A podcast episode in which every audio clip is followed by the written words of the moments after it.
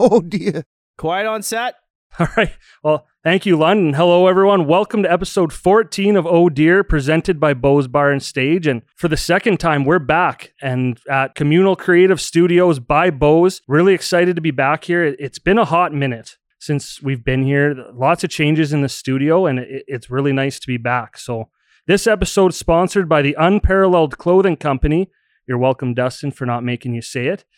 So owner Jarrett Smith, we're going to hear from him in a little bit. The first ever interview in studio too. He came up from Calgary and did the interview with us. So we're going to hear that in a little bit. And got to say, we're not really the masters of timing, because the first episode we did all together again, last one, was on a boat. It was like 8 degrees on a Tuesday afternoon. Now, this one, we're a little ahead of schedule filming. So it's right in the middle of the heat wave. It's like 35 degrees and we're inside. So we kind of might have flip-flopped those two, but either way, happy to be here. Happy to be back hanging out with Ryan and Riley as well, who I'm sure are happy to be out of the elements. You don't have no hats. There's no hoodies over the cameras or anything like that. And, next time, we'll give you guys the canopy, at least on the boat. We'll switch spots.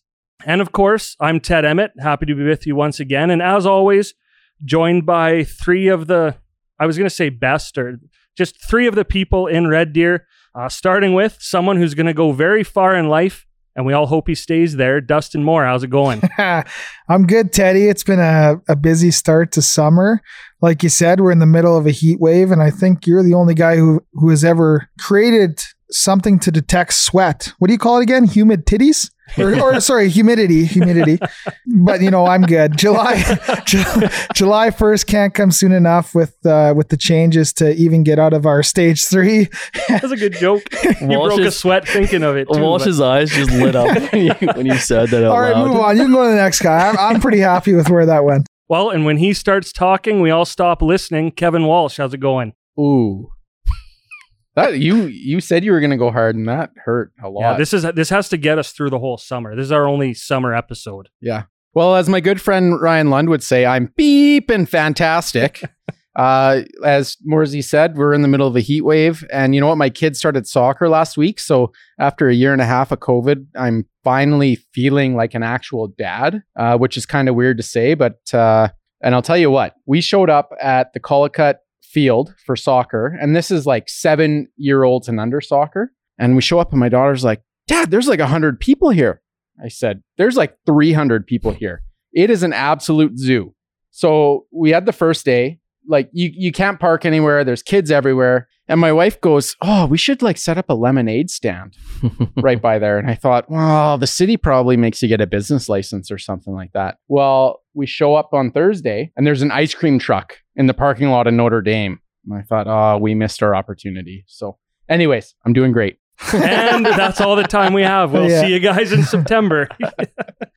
And just a disclaimer, you reminded me, it's end of June right now. We're filming it a little bit ahead of time because summer is busy. So a lot can change in 2 weeks. Take that with a grain of salt. And as always, last but not least, the man whose birth certificate is just an apology letter from the condom company, Ryan Lund, how's it going? Okay, mine wasn't so bad. Hey, you're always nice to Lundy. Yeah. That is incredible. That's because I was so strong, I broke through the condom. Just shows my inner drive and perseverance. Yeah. So thank you, Ted. You and Michael Phelps. Yeah. One and the same. Yeah, I'm doing pretty good. I got a good base tan now, so I'm hoping to get lots more sunshine for the next 2 months. And yeah, I know it's the summer of Ted, but I'm kind of hoping I'll be able to ride your coattails a little bit. Summer of Ted is for everyone. I just want to make that clear. Okay. It's like for you, Christmas was a feeling. Summer of Ted is just a mindset. Okay. Just enjoy yourself. That's it. Yeah. We're off to a banging start. Yeah. So let's keep it up. And after 13 episodes, we finally learned, well, I think we always knew, but we finally accepted that we need some adult supervision. So now, at least for this episode, we'll see if she ever wants to come back. Coworker Erin is in studio with us as well. She's going to be our official ad read reader, yeah, from now on, because I'm just the complaint hotline from all our partners and saying, if you make Ryan Lund do one more ad read, you guys, for described audio, I don't know. There's some weird touching going on the couch over there, which is fine. COVID's expired now in Alberta, so you're allowed to do that. But Erin. Erin's here by popular demand from Erin. Yeah. And we're not going to say anything mean about you because we want you to keep helping us with the podcast. So I'm just going to ask, how's it going? And welcome. Thank you. It's going great. If you wanted adult supervision, you definitely called the wrong person, but I'm very excited to be here. Thanks for having me. Yeah, well, so far, even before that, we just learned weird stuff about Amelia Bedelia, and it was a weird start already. She's a treasure. Yeah, she sounds like a lovely young or old woman. There is a discrepancy between the books that I read as a child and the books that Walsh reads his child. Maybe Amelia Bedelia is also just a mindset. Yes. Maybe. Not a person, yeah. Maybe. Or Benjamin Button.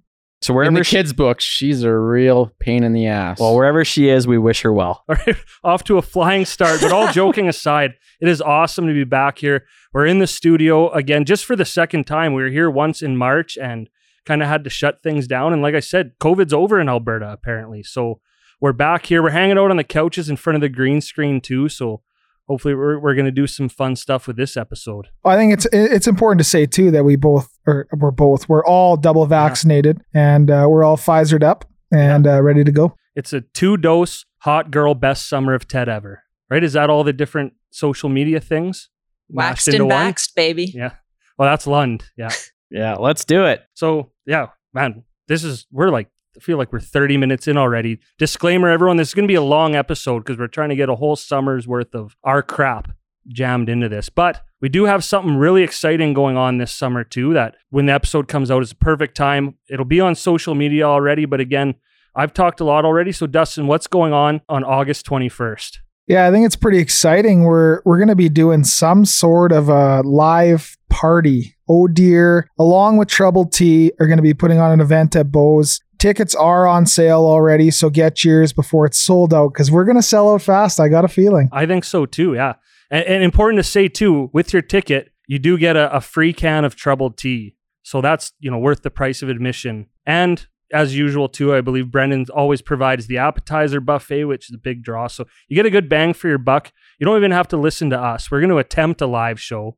We're going to see how it goes. Bring on some other entertainment and, I think we should call it the best summer ever bash at Bose because we're all about the best summer ever this year. I think we're all in. Ted, we sat down and had this conversation and we were a little hesitant, me, Kev, and Lundy. And after talking with you and your confidence in us selling tickets, I think we're going to put on a pretty good show. I know we're good at telling stories and bullshitting and we'll have some fun audience interaction. And really, it's just going to be a party and support our good friends at Bose. I don't think it was Ted convincing us. He said, we're doing it. Yeah, okay, yeah. Fair enough. We just have to figure out a day.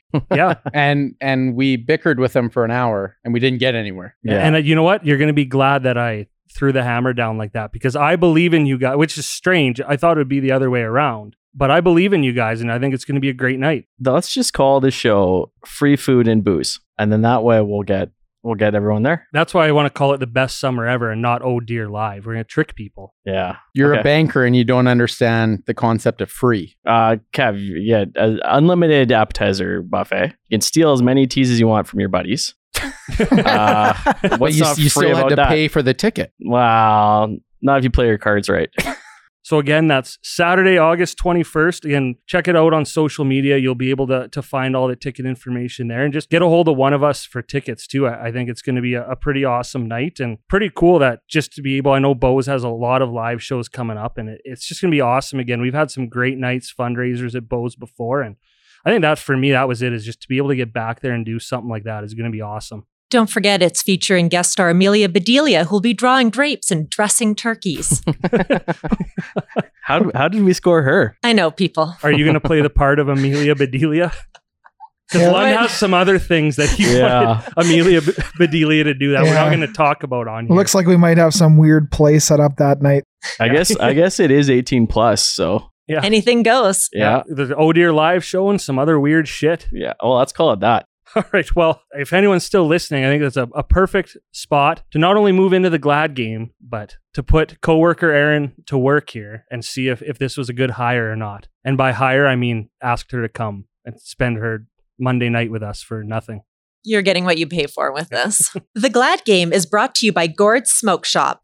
It's smoking hot outside, but Gord's has lots of cool new products for your summer adventures. Their cigar Their cigar humidors. Nope. God damn it. Hey, I've been there. Don't worry. Yeah. Their cigar humidors are stocked and ready for your trip to the golf course. Keep your smoke and shit together when you're on the go with smell-proof stash bags and containers. And don't be that person who starts a forest fire by smoking.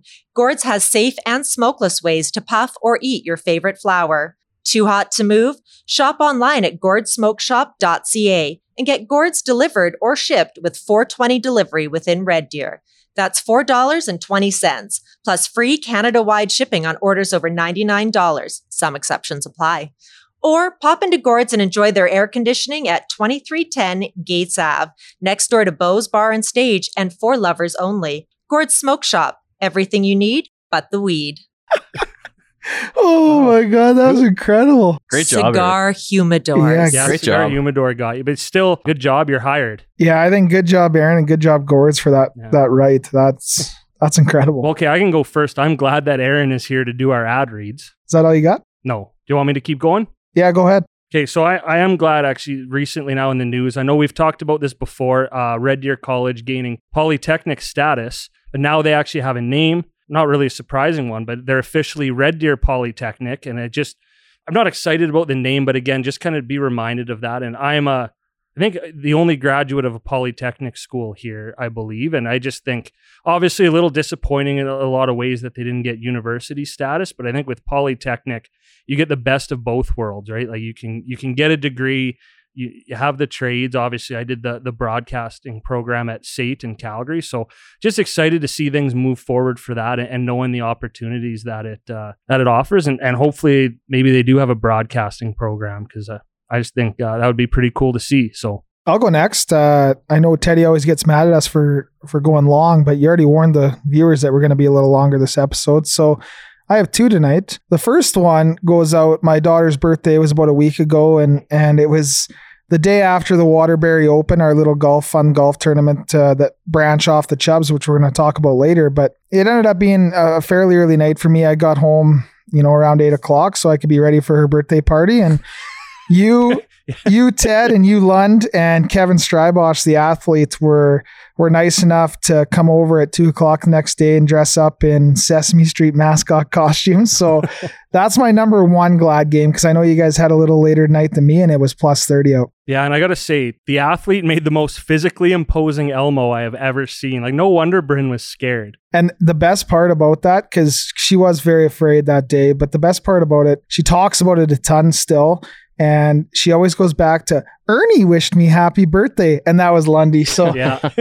That makes me glad that I have friends like that'll do some weird stuff. But my second glad game goes out to Dave McInenley. We all know him. He's the handiest guy around. He took 2 nights before our first camping trip with our new trailer to come over and help me out instead of going out and getting his stuff ready. And then once we were camping, he helped me out with, I think, our water pump, our AC, like just figuring it all out. And I'm not a handy guy at all. And I know Kev's, we're in the same boat, and your father-in-law is super handy. So really appreciative of people. And it makes me really glad that there's people in my life that can help me out like that. Sounds like you just have a shitty trailer, man.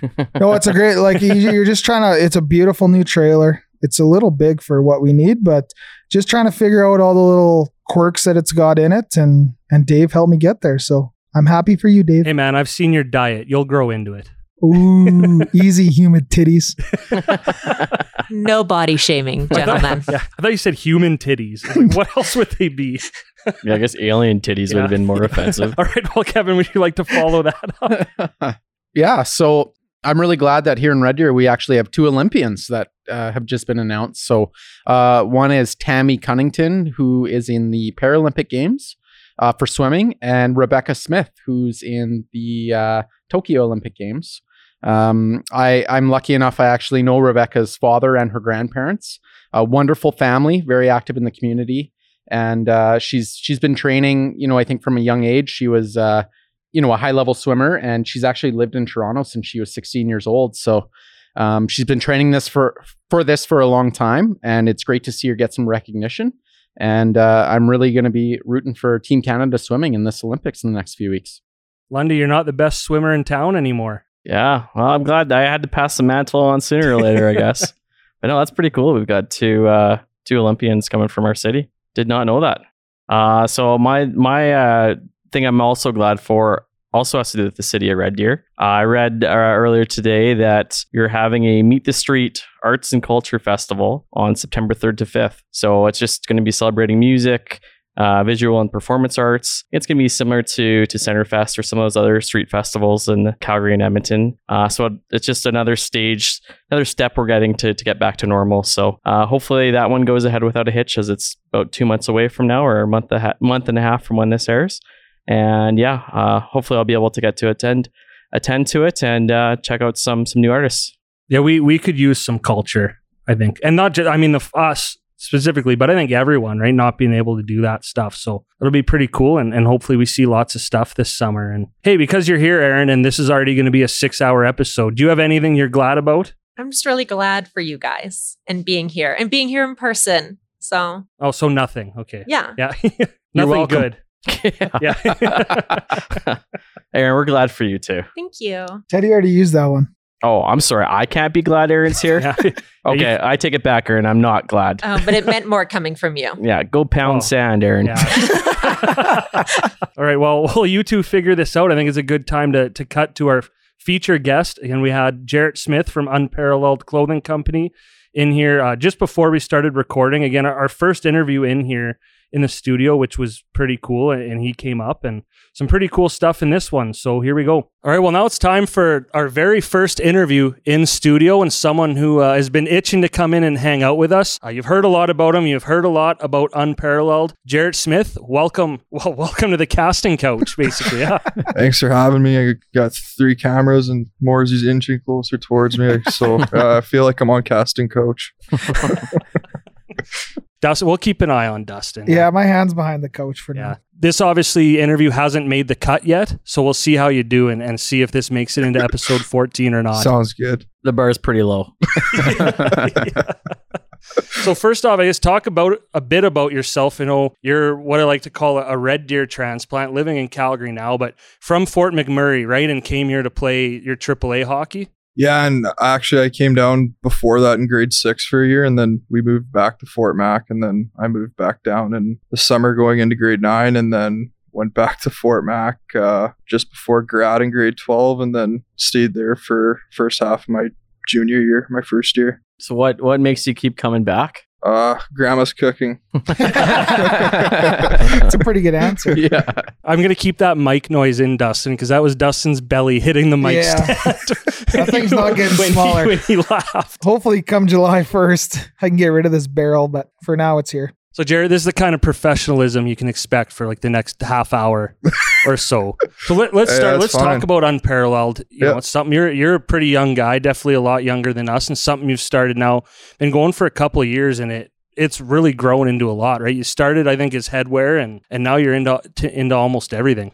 Yeah, it actually started as a project for a university course. We had to create a business, so I didn't really know what to create because everyone was creating all these crazy ideas that were just basically on a sheet and nothing was coming of it. So I wanted to actually create something that gave me experience, so I thought, why not a clothing brand? And I started with 10 hats, 10 shirts, and then just kind of went from there. And then I found that the headwear was doing really good, so I did that for 2 years, and then people kind of started asking for more, so then I started putting out different stuff, and now I'm kind of trying to tailor towards sports teams and golf courses too, on doing their custom orders, just because of, I guess, the price savings that I can provide, whereas going through another supplier where there's maybe 4 or 5 different people in the supply chain, there's just me and my supplier, so I can save costs there. So do you do all the design of everything? Yeah, I do. I kind of find ideas and try and implement what I want to do with them. And then I have a graphic designer that I work with, who's actually my roommate's girlfriend. So it's pretty handy. Nice. So with Unparalleled, because getting to know you the last couple of years through the wrestlers and stuff on social media, it's you have the apparel company, but it's also almost like a lifestyle thing with some of the videos you got out, and it's really cool. But is it just you with Unparalleled, or do you have partners, or... Like you said, you had graphic designers and people that help out, but is it basically just you behind the scenes? Yeah, right now. And then obviously, like, a lot of my friends help push sales to other people and get it to grow, and just kind of meeting the right people. Like, I played with David Boychuk and Stony Plain, so his brothers, Johnny Boychuk, and last year in the bubble, he put in like a 50-hat order, and all the Islanders were rocking it around the bubble. So just little things like that to help the brand grow. And you know, a couple of years ago with Manziel going to the CFL, I kind of took a shot in the dark, sent him a bunch of hats, and then he was rocking two in TSN interviews, and then he turned around and ordered, you know, like a $500 order. So it's just little things like that, and friends and family helping the brand grow, and you know, kind of trying to come up with new ideas to put things that you might not see in stores out there, or just combining ideas and putting them out there.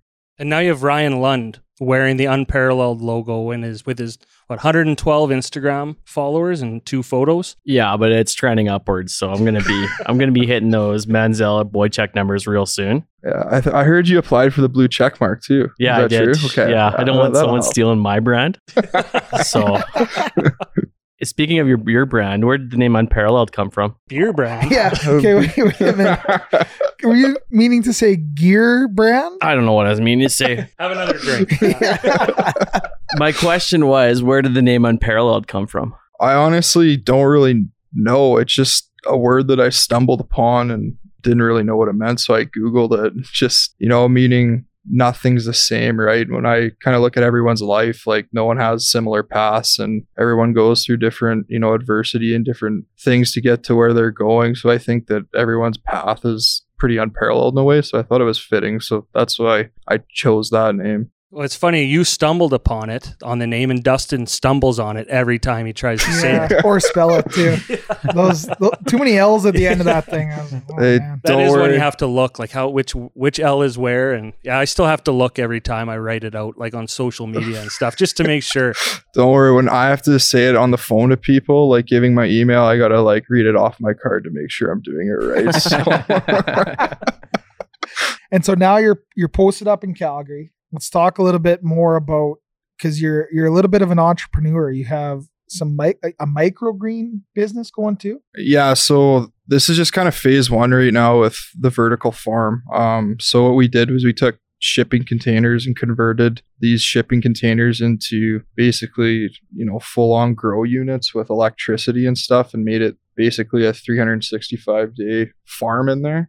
So with one shipping container, you can actually farm about 3 acres of land in there, which is pretty crazy to think about. But the idea came from going to the grocery store in COVID and having no good produce and having to resort to frozen veggies because of supply chain hiccups and bottlenecks with the borders being closed. So I thought it might be a good idea to try and do something like that. And I met someone who was like-minded, and, you know, we're just kind of getting started right now. But the plan moving forward is to move, I wouldn't say away from microgreens, but expand into things like tomatoes and strawberries and raspberries and garlic, and just stuff that, you know, you don't get to grow all year round in Canada, just because the growing season is only, you know, 4, maybe 5 months. So having the ability to do it indoors, you know, all year round is something that I think is also trending upward in the world. And you see places like California throwing, you know, a couple $100 million. There was $1 billion vertical farm put in there. So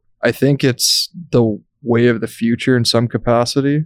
Well, you're speaking to a guy who owns 2 strawberry plants. So if you need 4 strawberries for an order, if you need any advice or any helpful hints, I'm your guy. And I've also planted some peppers, some lettuce. Although the lettuce isn't doing too hot right now, but. This is my first foray into backyard gardening. Yeah. And I'm killing it, man. So if you're looking for a third partner in your storage microgreen business, you better call Lund's mom, because she's the one who planted all of it. Yeah. And I mean, the guy hasn't weed whacked in about 4 years either. So just maybe take a quick peek in his backyard before you actually go down that path. Yeah, we got rules we got to follow at the shop. You know, we got to try to get our GAP approval here. We can't be having garbage laying around. We'll hire someone for that, man. I was going to consult you. Yeah, I'll be a consultant. Okay, that's my specialty. But really, those microgreens, like, they really are trendy. I see them now, like a lot of farmers markets, like you can kind of buy them prepackaged for meals and stuff. And I mean, obviously I'm a guy who eats a lot of vegetables just by looking at me, but they're pretty good too. So when I heard, actually Mike Dempster told us that you were going into that, I thought that's a pretty cool venture too. So you got your hand in a couple different things right now. Yeah. Honestly, if you would have asked me like even a year ago, if this is what I'd be doing, I probably would have called you like insane. But it is like, obviously health and wellness is important. That's obviously played a big factor in my life. But I just think that, you know, we got to support more locally in Canada. Like COVID made me realize like how much we depend on other countries for our produce when we can produce it here ourselves, right? So keep that money locally and provide good products, and we won't have to rely on, you know, places like California and New Mexico and stuff like that. So, well, I'm going to jump a bit because when you talk about relying on other places, you told me a story a little while back. You know, with Unparalleled, you've had some supplier issues, especially through COVID, and a pretty interesting happening between two different suppliers overseas. Yeah, so actually, this one guy having WhatsApp, like we all have it, but I probably get at least 10 messages a day from just random suppliers in Asia or Bangladesh or Pakistan. And this one guy,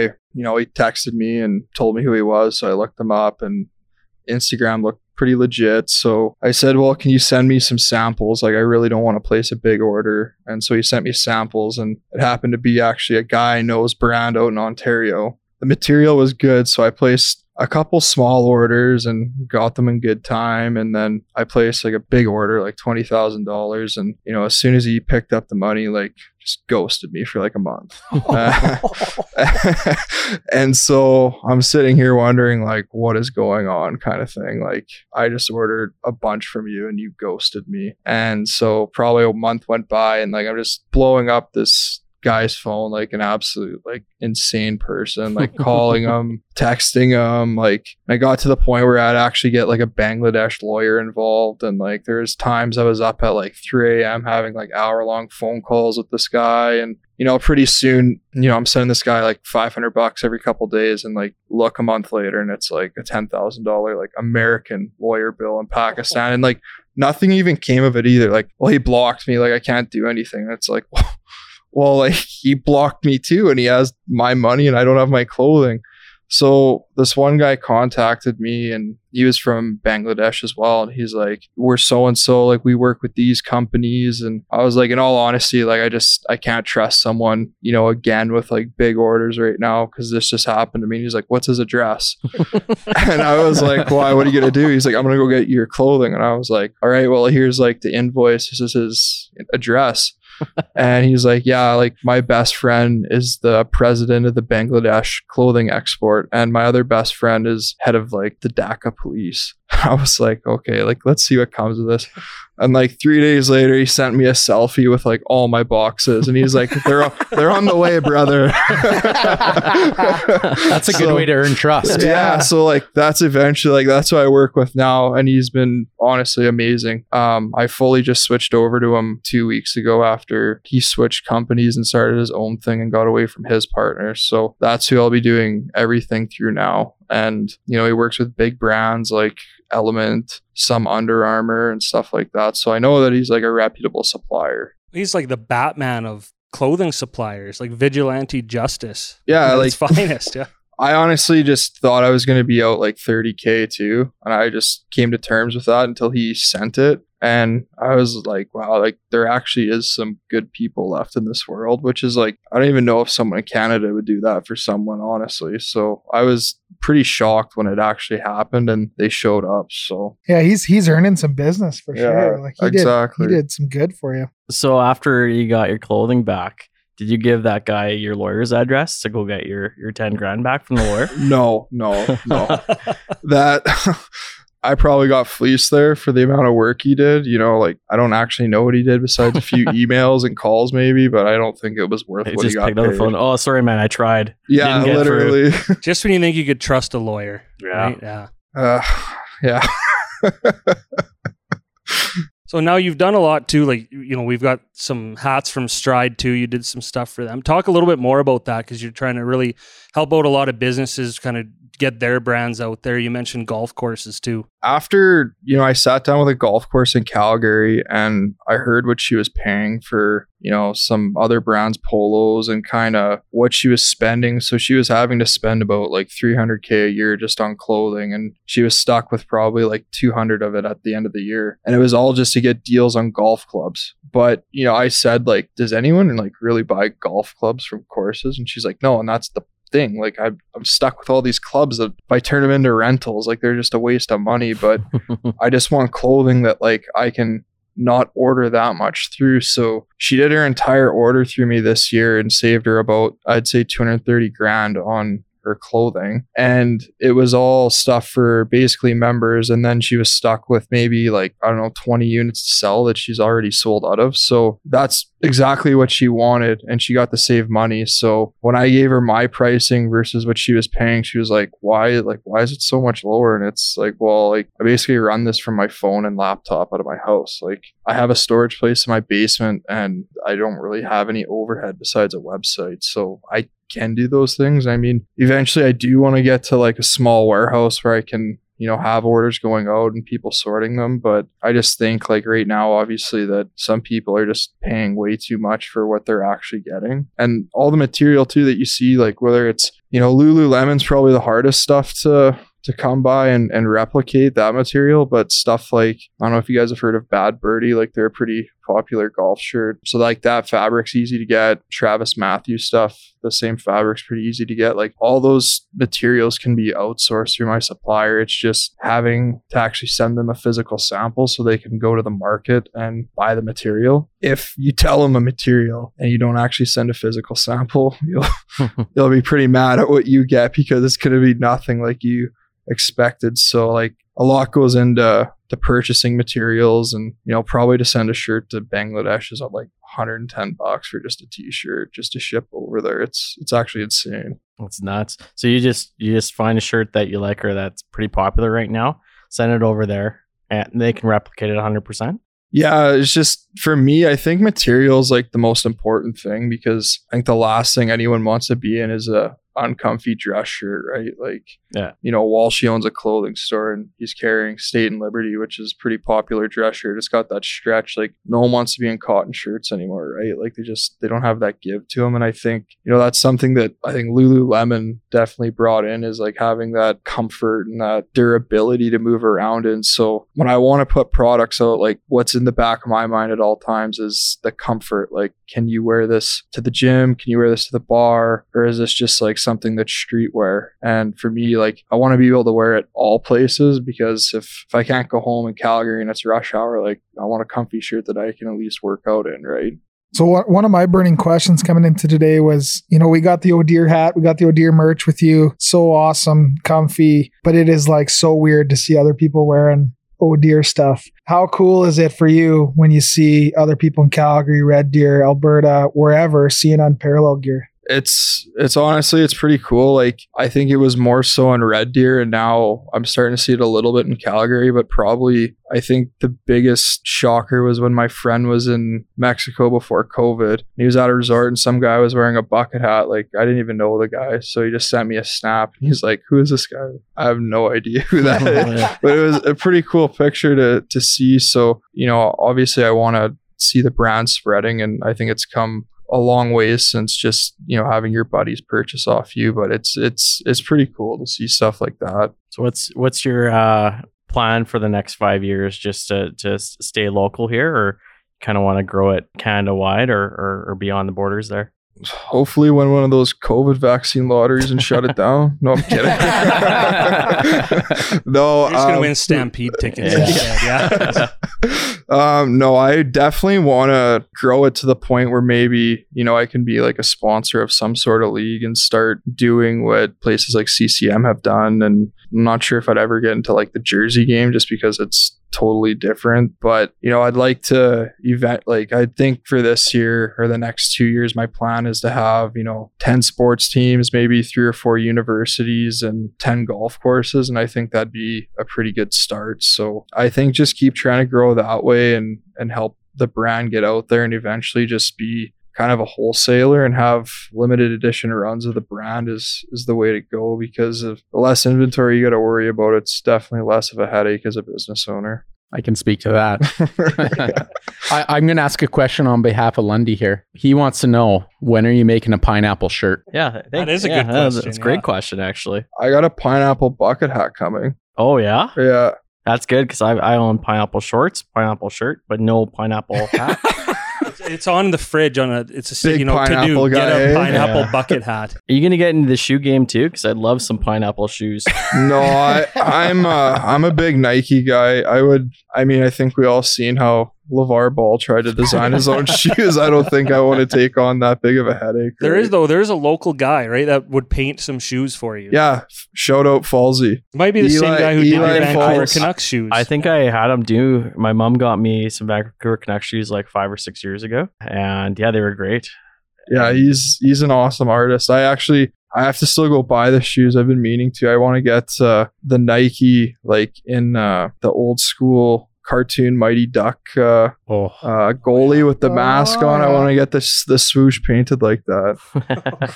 That's sweet. Back to the bucket hats, because this year our Chubbs golf tournament, we're going with Unparalleled Apparel. Yeah, you guys. We're going to be peacocking. You did it. You said it. We're going to be peacocking around that golf course with our sweet floral Unparalleled golf shirts and our bucket hat, and I cannot wait to see. That's a loud outfit. Oh, yeah. Like, you guys need to get some loudmouth pants for that outfit, and like you guys might make it on like Barstool or something. I mean, only like 80% of the guys will be wearing those shirts, because the other 20 won't be wearing any shirt. This is the way it usually goes. Lundy's going to be wearing the floral shirt. He will be wearing the bucket hat, and then he'll have some sort of wild other pattern on his pants. Shorts that could not clash more. Yeah. Oh yeah. I think what you're hearing right now is jealousy. We'll keep Lundy out of the main picture that we submit back to the city. Well, you won't be able to keep me out when I win. Just make sure he's wearing pants. Well, on that note too, like you gave us a great deal on that too, and I'm guessing it's going to go up next year. It was kind of an entry one. And you should, because it comes out of Dustin's pocket anyways. But you have done and continue to do a lot of stuff too. Like for our Oh Dear apparel, you gave us the opportunity to raise some money for charity too. You gave us a pretty big chunk of that back, and you've done that a lot too. So that's obviously something that's important to you too, right? Is giving back to the community. Yeah, I think so, and especially in certain causes. Like last year, I had like the frontline strong hats. My mom's a nurse. I got a lot of friends who are nurses, and my uncle's a doctor. So that's something that I wanted to do for, you know, the frontline workers. But I think coming up, I haven't even really released it yet on social media or anything, but I had my graphic designer, she came up with a design for Orange T-Shirt Day. So we're probably going to put those on sale middle of July and then cut it off in the middle of August, just so I can have that half a month for them to get in and get the people. And with that, I think, you know, you see like I'm Métis, so you see like a lot of like standard Every Child Matters shirt. And I wanted to come up with a design that was a little different. And so, yeah, we'll have those on sale hopefully in middle of July here and get enough sold. And I'm not sure exactly what we're going to do with the proceeds yet. One idea was maybe a scholarship to start. One idea was just to donate it to a fund, but I definitely want to do something to help Indigenous people. That's amazing. Yeah, good for you. That's awesome. Thank you. Yeah, that was going to be my last question too, is, you know, with your Métis roots, you know, obviously something too. June was Indigenous History Month as well. Like, how do you keep celebrating your roots? I know on social media, you know, we see a lot of posts from that too, but how important is that to you? I guess the example too with the T-shirt is a perfect one, that it is a pretty big thing for you still. Yeah, and it's funny, like it's like growing up, it like I never, you know, I was never brought to anything really Indigenous like you see on reservations or powwows or celebrations like that. But I think just like getting older and realize where part of your ancestors come from and finding out, you know, kind of now it's coming to light what people went through, it's going to make it more important for me and, you know, hopefully my kids. But I actually, like, I'm in school right now. I'm taking my MBA at the University of Calgary. I took a sustainable business development course with Indigenous people during block week, and during block week in May. And it was actually like pretty insane because my prof, like, I had him for 2 days, and he actually passed away on Tuesday night of that week. He was in one of the bear attacks. It was in Cannon Ask earlier. Oh no! So like, it was insane. But that whole week, like, we learned, you know, kind of what Indigenous people went through, and we had a residential school survivor talk to us, and it was just like, I think everyone in the class like cried at some point, and just seeing, you know, how mistreated Indigenous people have been and how it's kind of been swept under the rug for so many years. I think that in this, you know, day and age with social media and how easy it is for people to see things, I think that it's, you know, if there was ever a right time for things to come out, it's kind of now to show, you know, and educate people, right? So yeah, I think that's the biggest thing, is just educate people. You wonder, you look back and you wonder why it was never taught. And you know, when the first residential school came out with the 215 graves, I remember saying to my wife, I never knew about this. I never heard of residential schools, and I wondered why. And now, like you said, being educated and learning, and it's so sad, and you never want to learn about it, but it's really important too for everyone. Yeah, exactly. And even with what happened, you know, last week, and I think it's just like kind of the beginning of what is going to be, you know, found in the coming years and coming months, right? So yeah, it's important to get educated now, because I don't know exactly what's going to come to the light in the coming months, but I don't think it's going to be anything good. So I've been learning a lot about it, and before kind of all this came to light, you had heard about it, but I always thought that it was like way in the past. And I saw a comment just last week that said the last residential school closed when Friends was the #1 TV show on TV. Wow. Well, Friends started in 94. Yeah. So yeah, that's not ancient history at all. Us four were alive then. And again, we didn't know anything about it growing up, and now we're learning about it, and it's very sad. And you're right. I think we're going to learn more, and it's not going to be good, but hopefully, you know, humanity and all of us can learn from that, and hopefully some reconciliation can happen.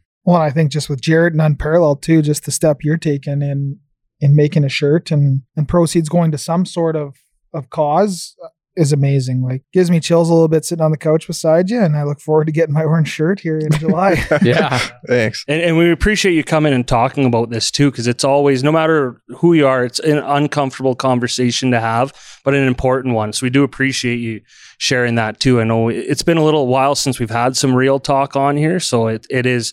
I don't know if the word is nice, but I'm glad that we can talk about this type of thing and have an Indigenous role model on here too, like yourself, to share that. Yeah, thank you. Appreciate that. And so let me just recap here. Unparalleled, the microgreen business, you're taking your MBA, and you do most of the Unparalleled stuff by yourself. Like, what do you like to do in your free time? Last year, I really got into golf, and I go to the gym every morning. That's how I start my day. So that's kind of what... Same, yeah.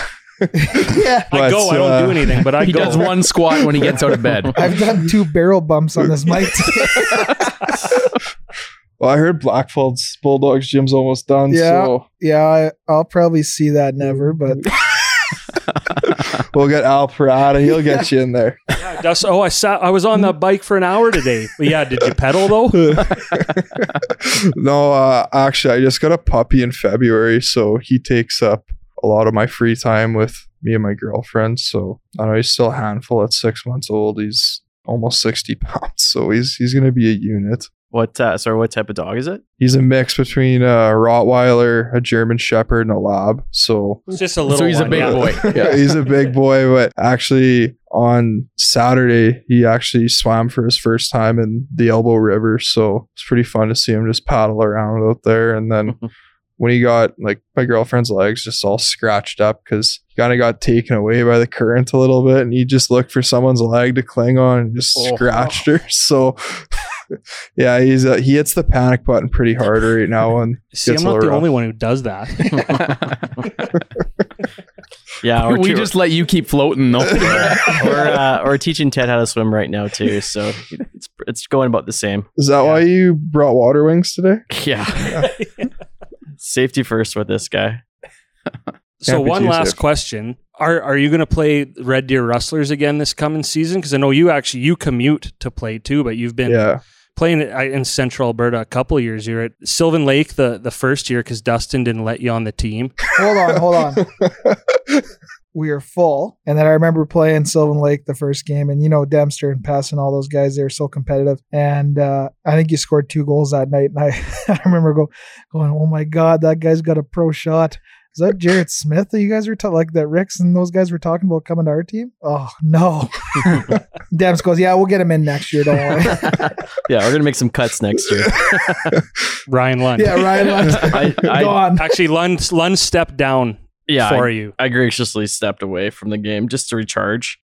Probably going to come back in about 3 years. I'm gonna play one more year. If we would have went to provincials and won, I probably would have stopped playing, but I feel like you gotta give it one more year after COVID. I don't know, it was pretty unexpected. It was just an abrupt halt. We're down 2-0 to Daysland, but we're still going to provincials, and I thought maybe if a couple guys didn't go out so much in Lethbridge, maybe we'd win. You would have been in trouble. We might have, but I feel like every team would have. Yeah, that's true. Well, we're going to get to the cast and couch part of this interview, which is going to be off camera. So, and I guess if you're hearing this interview, everyone, then it went really well, and Smitty did great. But thank you again for coming on. You're a huge supporter of the podcast. Again, one of the first.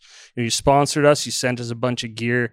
You helped us to do our own apparel, which is something we didn't even imagine would be possible, especially this soon. So lastly, it's just your chance to give everyone a plug where they can find you and what they can look forward to in the future. Yeah, first of all, thanks for having me. It was awesome to come on here, especially in a nice studio. I've never been in one of these before. So you can find us on Unparalleled CC on Instagram, and the website is unparallelledpw.com. How many L's in Unparalleled? Just Google it. Google does that autocorrect for spelling. So. Oh, okay. Thanks, Wendy. So again, a big thank you to Jarrett Smith from Unparalleled for coming up here, doing the interview, and of course, sponsoring this episode. And a lot to unpack in that interview. Obviously, a pretty cool story from him, and we got to talk about some pretty important issues too. So really, really appreciate him sharing all that with us. That was pretty cool. And for me, not only did Jarrett come down from Calgary to do this on a Monday night with us, but he sponsored the podcast. And then really, I don't know Jarrett all too well, but after tonight, just, doing a lot of learning of really what he's involved in and his heritage was really cool. And I learned a lot through that interview. I want to hear some more Bangladesh stories. I feel like if we talk to him in six months from now, he might have 1 or 2 more. So we'll have to, keep everyone posted with that. Myself being involved in the clothing industry now, I've definitely run into some of those issues on a very much smaller scale.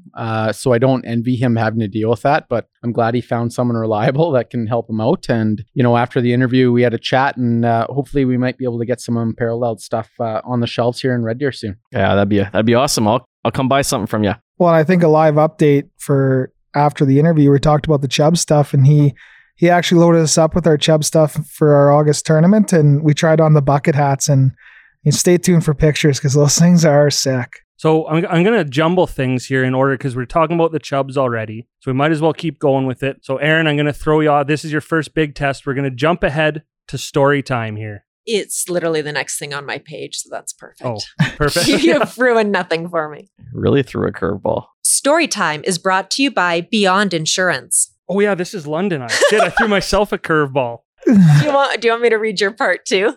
It's going to be a beauty of a weekend, boys. Can't wait to get out there on the boat. London is a deer in the headlights right now. He has no clue. Lund, you and I are going to work with Aaron to do a little bit of live theater again. So here goes story time. Sorry, did you say theater? Yes. Yeah, okay. Just checking. Story time is brought to you by Beyond Insurance. Oh my God, I don't have my... This guy sucks. It's going to be a beauty of a weekend, boys. I can't wait to get out there on the boat, ripping up the waves, my hair blowing in the wind. Hey, Ted, Did you know Beyond Insurance does watercraft insurance? They can get you insured and on the water in no time. Oh, I ad-libbed that part. That was good.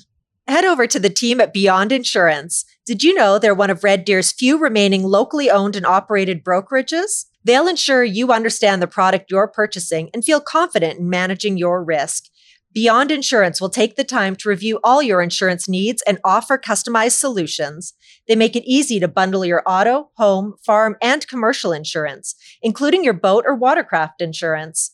Find out more by visiting Beyond Insurance on social or at beyondinsurance.ca. Good job by everyone but me being prepared for that. Yeah, I think we're going to keep Aaron. Yeah, I think so too.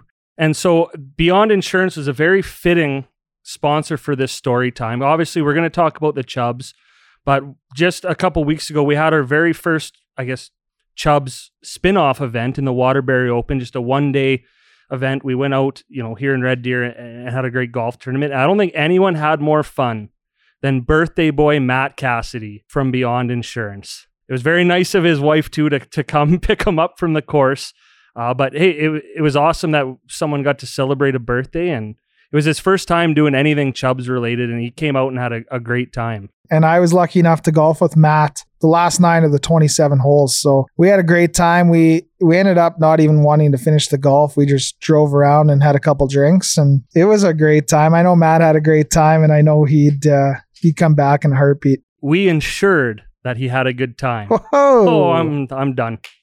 I talked to him before we teed off. It was 8:30 a.m. and he was just so thankful to be there and that he got the invite. He got the whipped cream shot at lunch that was replaced with sour cream. There's a hot tip for any of you pranksters out there. Oh yeah, Aaron, you look horrified, Aaron. Don't do that. Well, so this is a whole other story time. This is a whole other story time, but I'll make it short. The guy passed his bar exam and one of the restaurants we were at didn't have whipped cream, and we really wanted to get him the whipped cream shot. And so I told him to replace it with sour cream. And Lundy, to be honest, has done the blue cheese as well. So the pranksters are getting a lot of tips today. Yeah, I would not recommend blue cheese in anything. It was disgusting. Now that we've led up to story time, probably heard us talk about the Chubbs, and now as the summer goes on, basically up until mid-August, you might see it on our social media. The Chubbs does have a social media page too, but it sounds ridiculous, and I guess it is, but it's a big part of our lives. So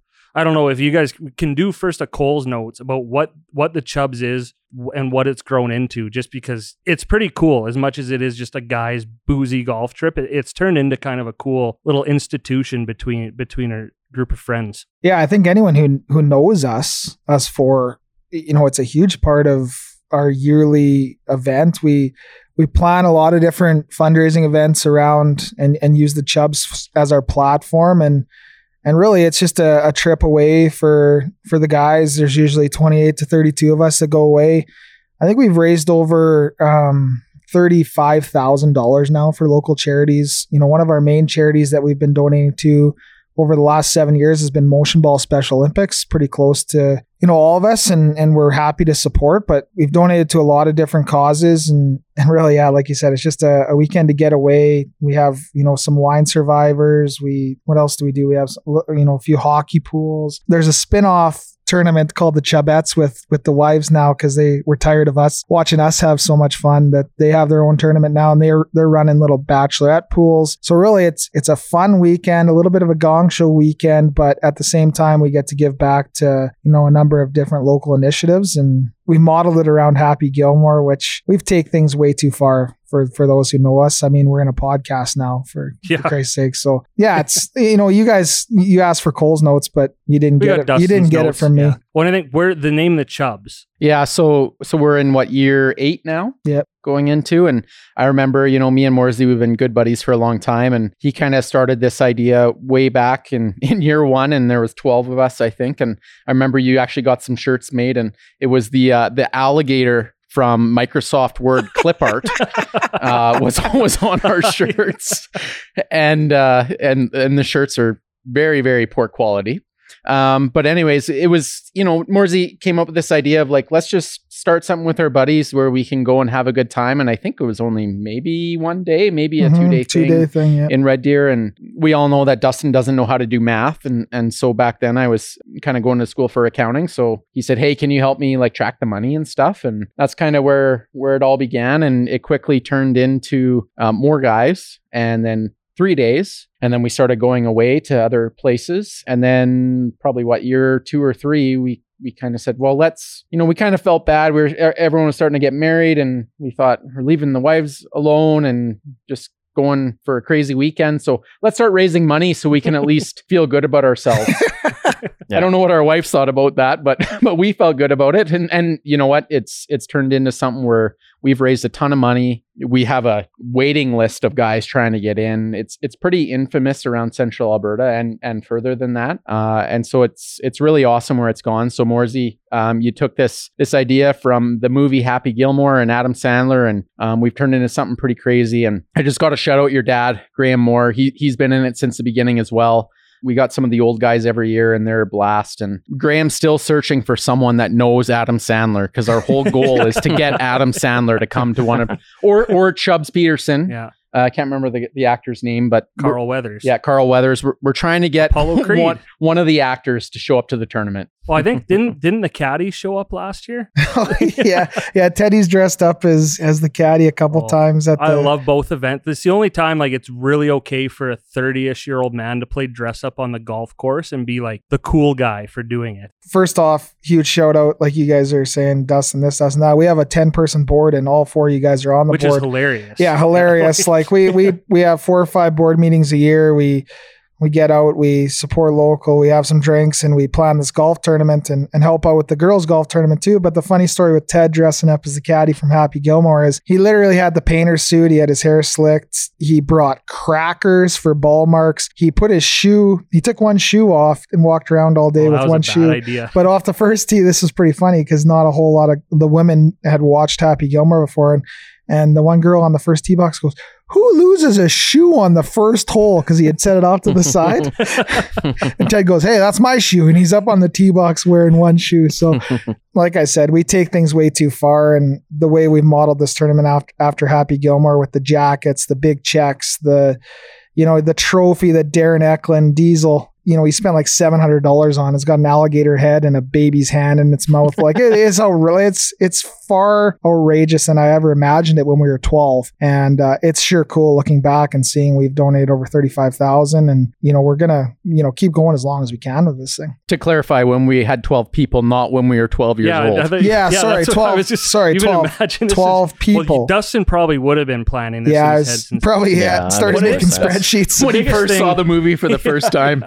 Biggest thing for this and why we're talking about it too is I think I want to encourage everyone to do something like this. Like I know a lot of people do their tournaments. It might not take it as seriously as us, but you know, I came in year 3, and when I first started working with Dustin, it was right after you got back from your first Chubbs away trip, and you're telling these stories and like, I don't know what the hell this tournament is, but I got to get in. So I weaseled my way in because Dustin was talking about maybe trying to do some social media and get it out there. And I'm like, hey, that's what I do. Like, put me in and I'll do it. And I might have bit off a little more than I can chew, but that's how we got this guy. Yeah. But it's, I got to say too, like the work that goes into it is amazing, but the networking and the friendships, I know absolutely everyone almost in Red Deer because of you, Dustin, right? And the Chubbs and that. So it's pretty amazing. And I don't know, come with a zillion stories from it. I don't know if anyone has any that we can tell that stick out right now, but I think let's get into the meat of story time here now that we're 40 minutes into it. Hey, what happens on a Chubbs trip stays on a Chubbs trip.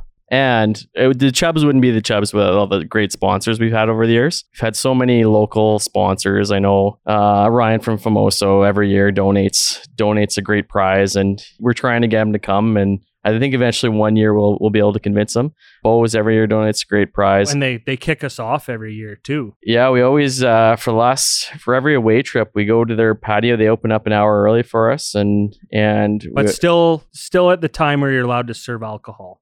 Of course. Yeah. And yeah, and like we have a lot of business owners too that come on the trip, and they're more than willing to donate their time or donate a prize, and that's what makes this tournament so great, in my opinion. So hopefully we can keep it going. I know we've got some big plans for future years, and hopefully we can get it bigger and better than ever. Okay, Teddy, you wanted one story. This is one we can tell that's sort of PG. So last year we expanded to 32 golfers. It was the first year we'd done that. I don't know if we do it again, but we had 6 mystery prizes. They were envelopes, and 3 of the prizes were really good. So the Chubs bought a nice like $700 smoker. One was a beer fridge stocked full of beer, and I think the third one was a half-price Chubs for this year.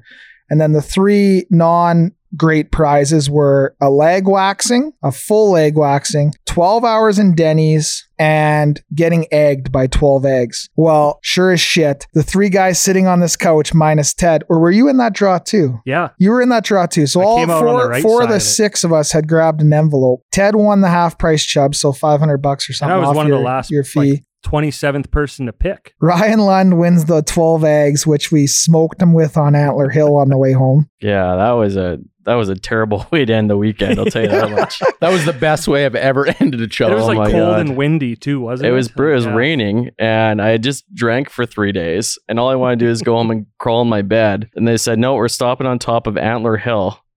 We're going to egg you on the side of the highway. So I got hit with about 7 of the 12 eggs. Had some pretty good bruises, but I still would take that punishment over the other 2 punishments that you 2 guys got. So we have 2 outstanding still before the tournament this year. Kev's got to go sit in Denny's for 12 hours. COVID's kind of been delaying him a little bit, but now we're eased off come July 1st, and he's going to have to do that. And it's 12 hours straight. You can't leave for any reason. Yeah, no, I know the rules. No, I'm just explaining to our listeners. Oh. I've put in a way longer shift at Denny's sitting there than that. So you'll be fine. Now you're going to have a great time. And then I got the leg waxing. So I think it's a week before the actual Chubs this year in August, and I'm dreading that.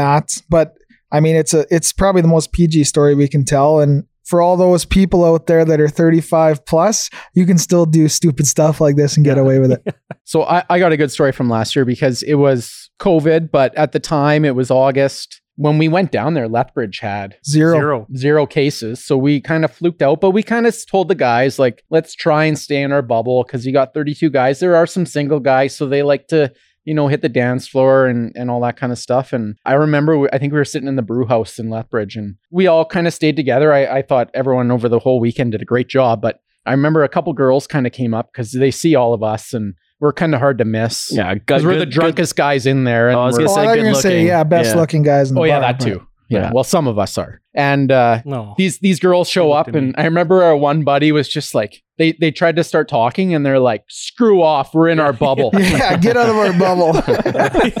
And that was the right thing to do. Yeah, it was. So we did our part. My favorite thing about the Chubs, and this is to no one's surprise, but why I love the Chubs is because Ryan Lund is just a constant source of entertainment, and for the most part in a wholesome way. He just has a great time. I remember the first night coming back. I don't know why this is it. Maybe this is only funny for me, but in his Ryan Lund way, he comes back to our room. He bought us McDonald's. It was like 2:30 in the morning, and we're staying at the hotel. He opens the shades and goes, "Oh, what a view! You could see the Holiday Inn from here." Yeah, I was just real impressed with that Holiday Inn. I loved, like, I know I live with you, but being at the Chubs and, you know, it's just stuff like that with everyone, right? Obviously, there's a lot of people, and I know you even somehow forced Lund. You slept in Lund's bed one night. That's my favorite story. You got locked out of your room and took his bed, and he shared a bed instead. Kev was sleeping, and he wasn't answering the door, and I didn't have my key. And Lund, for some reason, you just got back with me too, actually. And his roommate was already sleeping, and we went in the room, and I woke the roommate up with a McChicken to the head, I think. And he got up and got really mad at Lund, and they wrestled for about half an hour. And I just snuck into the one guy's bed and went to sleep and woke up in the morning, and Lund and his roommate are just sleeping together. So I got my own bed in somebody else's room. Yeah, after our wrestling match, we just decided. The first night you almost fell asleep next to me too, and you decided to go back to your own room, but. I got one more story, so I won't name names, but it was our first year away in BC, and it was the first night, and we had a great time. We did our first ever trophy presentation. to the prior year's winner. So anyways, one of our buddies, he had had too many to drink. And so he headed back to his room early. I think we were going to go for a late night hot tub. So I went back to the room to get my swim trunks on, and he's sleeping in the hallway of this Super 8 motel, which was awesome to us, by the way. And I'm like, hey, like, what's going on? I kick him awake. And he's like, my key's not working. Well, I look in his hotel room door and he had his driver's license. And that's what he was trying to use as his hotel room key. It turned out he didn't have a key. Turned out he wasn't even staying at that hotel. You know what? But I really want to go in the hot tub. So I just kind of made sure he was on his stomach, and I got my swim trunks on and I went back to the hot tub. And yeah, see you later, bud. Yeah. The best spinoff off that story, because it got even better, because he was my roommate. That night, we tucked him in once we got back from our hot tub, and we wrapped him up so tight in his cover that when his bed partner got back that night, he couldn't get him out of the sheets. He was like wrapped up so tightly in it. And so finally about 5 a.m, he's like freezing. So he had to get some covers. So he let him, and he woke him up, but he's a sleepwalker. So he slept, walked out of the room and sat in the hallway, and then woke up and realized he didn't have a key again. But he didn't want to go down to the hotel lobby because he was in his underwear. So he just sat out in the hallway for like 3 hours. I got to tell one more story, because we promised story time, and talking just about the tournament might be a little boring. We won't mention names again, but this was, I believe we were in Cranbrook, and one guy just really got into it during the day. Like when we golf, you know, it's a 4-man scramble on the Saturday, usually the booziest day. And anyways, first we found him snoozing behind the clubhouse, and the person who found him said, well, I just thought, like, what would I do when I'm that drunk? And went and found him. But anyways, carrying him back up the stairs, the hotel, it was probably like, what, 6:30, 7 p.m. And, you know, there's one of our buddies who's a firefighter is carrying him, and he says to him, hey, do firefighters carry guns? And the guy goes, no, why? He goes, oh, because fucking kill me right now. And then he proceeded to call Boston Pizza to order a pizza. But didn't dial.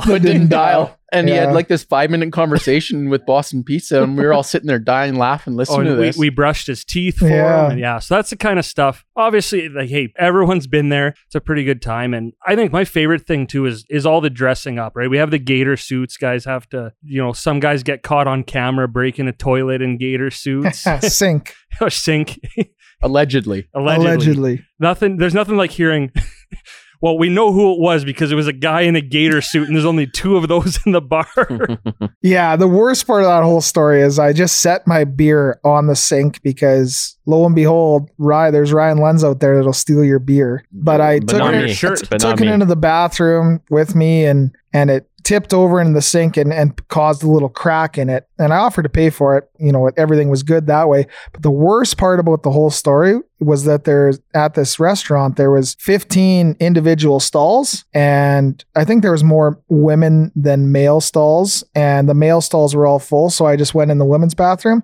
And so when there was an actual sink broken and there was video of a gator going into the women's bathroom, I remember like just thinking, oh, what an idiot, like such an innocent thing that went so wrong. So lastly, Aaron, I have to ask, because you get to hear me and the athlete come back, tell her, what do you think as a complete outsider when you hear stuff about the Chubs? I love it. And I think that it's really great that you guys have taken your friendship group and built such like an amazing event for yourselves, and that you took the opportunity to give back. And I like hearing all of the stories because I get to hear the non-censored ones. Yeah. Love it. It's for the kids. It is for the kids. At the end of the day, $35,000 over, well, I know we're on year 8, but we never started raising money until year 3. So you say it's for the kids, you mean you guys, right? Well, us and donating back to the youth of Central Alberta. So for me, it's great that we can give back. And it's also awesome that, you know, for those first couple of years, our significant others were a little annoyed and frustrated at all our shenanigans and being away for a weekend. And, you know, I'm really glad that they took the initiative, and now there's a Chubbettes tournament and they're doing great things, raising money. And it's also awesome to see all the ladies out. And I think that they have a lot of stories as well. I got a lot of stories. Those girls surprised me. Yeah. I got to say, when we go, because we go out and caddy for them too. And I love it. It's so much fun for us. Just they let loose, you know, and they don't care, right? Like about the golf at all, which I think is an important lesson that I'll never learn. But yeah, I love the Chubbettes too. Like the effort they put into it and just how much fun the girls have out there is pretty awesome. Yeah. If I ever shot 99 on 9 holes, I'm not sure I'd keep golfing, but they sure have a good time. And like you said, the caddying thing's pretty funny. We have leaderboard signs for them that's updated every hole. We have the live leaderboard on the app for them. We're in the painter suits. Like it's an awesome celebration for them. And we're just there to help them with it. And, you know, like you said, they have their own board now and they're doing their own things that have branched off of us. And it's pretty cool. I think we just created a donation fundraising committee with the Chubbettes. So lots of exciting things moving forward. And really, it's just, if I can give any advice, yeah, like you said earlier, just make sure you start something with this. If you're 35, if you're 40, if you're 45, just get something with close buddies and see how far you can take it. I will say, obviously, I'm the one who runs most of it, but I really recommend, if you want a good laugh every now and then too, to follow the Chubs on Instagram. We always do some fun stuff, and yeah, really, really looking forward to it. And in all honesty, if you ever have questions about starting your own Chubs type of tournament, I know there's a couple other ones out there. Just ask Dustin. He'll love to tell you about it. Oh yeah. Yeah. And we'll put you on the wait list.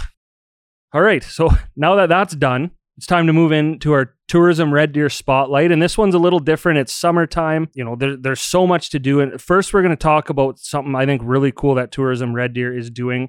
It's basically a staycation package. They're partnering with the Microtel Inn and Suites by Wyndham, Holiday Inn and Suites, Radisson Hotel, and Town Place Inn and Suites, and maybe more to come.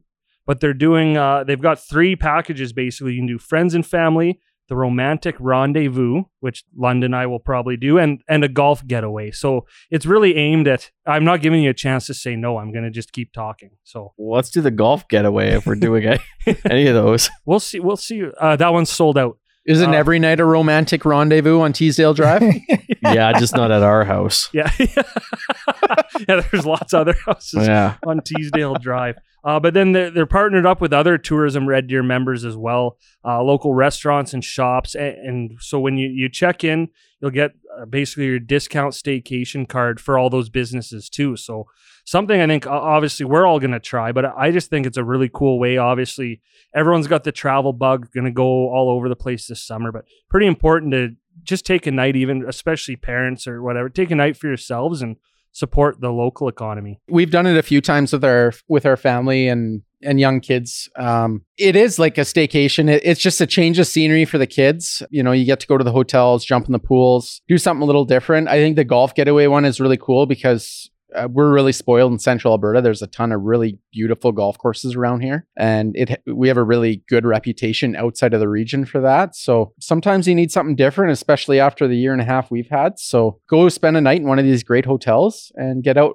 to some of these awesome golf courses. Or stay in the honeymoon suite. Yeah, and going back to what Ted mentioned earlier with the travel bug, there is going to be a lot of people like that, but there's also going to be a lot of people, you know, I don't know where I fall quite yet, but of people who are going to be a little bit nervous to travel post-COVID and hop on an airplane, you know. So if you want to get away, from the kids for a night, like Kev said, or if you want to bring your kids to have some pool parties and order some pizza and make a fun event out of it, I think Tourism Red Deer's come up with a pretty cool package to do that and support, you know, local and keep our money here. It's also really easy to get in a rut. In your own city, you go to the same grocery store, you go to the same restaurant, you do the same things because it's easy, it's convenient, you don't have to think about it. And I think things like this are a really great way to remind you that there's a lot to still see and do in Red Deer and things that you haven't explored, and to kind of broaden your horizons and try something new in your own city. And I think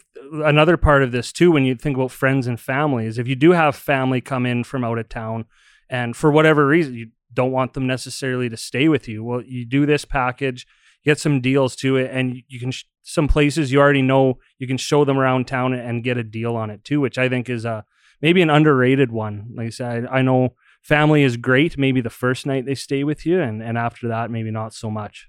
Yeah, maybe they stink, and you don't want them to stink up your whole house, or maybe they're just really annoying after a long weekend, and you want to put them up in a nice hotel. You're maybe they live in their basement. Yeah. Maybe your roommate's overstayed his welcome, and you sorry for paying your mortgage, and you just want to give them a good gift, so you get them a staycation. Yeah, you should send them on extended staycation. You should send them on the permanent friends and family staycation, eh, Lundy? If you're paying for it, sure. Yeah, I'll pay for it with your credit card. You spend less than I will on it. So really, the whole point of this is, I'm going to say the line they gave me. They want you to get out of the gray and experience the colors of tourism Red Deer this summer. So I think that's pretty important. So as always, you can go to visit reddeer.com for more information on that. Get out there and do what this summer, Lund? Vote. And explore Red Deer's backyard. All right, that only took 2 tries. That's pretty good. You were sitting on that boat for a while. Yeah, eh? I was. I sit on a lot of stuff. Whoa! That didn't come out right. Keep that in. Yeah, that's going to be one I sit on for a while. Pun intended. Wondering if I keep it or not. But one last thing on the tourism front, because we owe a huge thank you to a member, PV Mart. Well, I didn't know their headquarters was in Red Deer, and they're building that cool new flagship store in Red Deer, but they gave us 10 $50 gift cards to give away this summer. So we're going to do that in a bunch of different ways, and just wanted to give them a quick shout out for that. Did you know that PV Mart has hardware and a whole lot more? I do now. Well, you're welcome. It actually is, I was there the other day. It is a cool store. It's a lot of fun. They're camping, obviously the farming supply, outdoor supplies. And they're just in construction for their flagship location. Oh, really? Yeah. Oh, I didn't know that. I didn't know Ted just said that. Oh, you did? Yeah. I wasn't listening. Man, I took your phone away and you're still not paying attention. Got a little cobwebs up there. When Lundy, when you just said that slogan, they used to have a jingle like that, didn't they? Yeah, they did. Oh. Can you give it to us? PV Mart, hardware and a whole lot more. That was worth it. We're going to sell that back to PV Mart now. Okay, so now that I screwed up the one, I think it's important too. I don't see it on your whiteboard over there, Ted, but another Tourism Red Deer partner, Troubled Monk, for having us out or making us a cask night for Troubled Tea at Cilantro and Chive. It's probably past now by the time this is released, but huge shout out to them for helping us build our brand and build theirs at the same time. I am glad you brought that up, because that was a lot of fun, and man, I did not sweat one bit in there. It was all, my shirt stayed dry and not see-through. I just want everyone to know that. So just a shout out again to Doortender when we're talking about booze, as always. You know what? They provide some beverages for us to drink while we're recording, and happy first birthday to them. Now it's be a couple weeks past at this point, but man, they sure were busy that day. They had the $1 beer and wine. So pretty cool, again, to see a business start and flourish during a pandemic where, unfortunately, a lot of businesses struggle. But great to see them doing well. And as always, too, make sure you're using that Oh Dear Summer code for $10 off your next order and help make it the best summer ever. Agreed. Wait. I agree, Ted. Use code Oh Dear Summer for $10 off your next purchase. Oh, yeah, let's use that instead. Yeah. That's right. Good, Ryan says from the back. So still lots to get to here, and I think we have our first F in learn a new skill and pay the bill. I gave it a bit of a go. My heart wasn't in it to learn the unicycle, so I'm taking you guys out for dinner and drinks. Unicycle is back on spin diesel, so it's still, someone can still do it.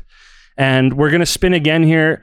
We're going to have a little bit more time to do it, but someone's going to have this summer to basically learn a new skill or pay the bill. And because I've already done 2, and as a rookie, coworker Aaron has taken my spot on the wheel. So everyone real quick, pick a color between dark purple, light purple, blue, and green. Blue. It's not hard, guys. Okay, I'll go green. I'll go dark purple. Well, then Aaron's going light purple. Okay. All right, Dustin. Yeah. You ready for it? Give her a spin. We're going to see who has to do this first.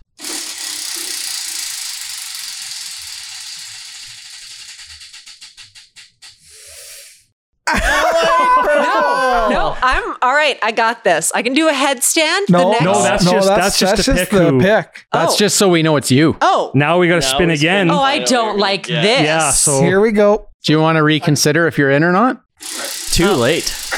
Here's what you're doing, Aaron. Handstand. All right. Wait, can you do a handstand? I cannot. I have been working all year in quarantine on my headstands. So I feel confident that the handstand is the next evolution. So what was the rule with the handstand? 10 seconds. 10 seconds? Yeah. 10 seconds, 15. And no wall support? Yeah. Okay. So, and that's an easy one. So, yeah. Hey, during the best summer ever bash at Bose, that's going to be, so you're going to have lots of time.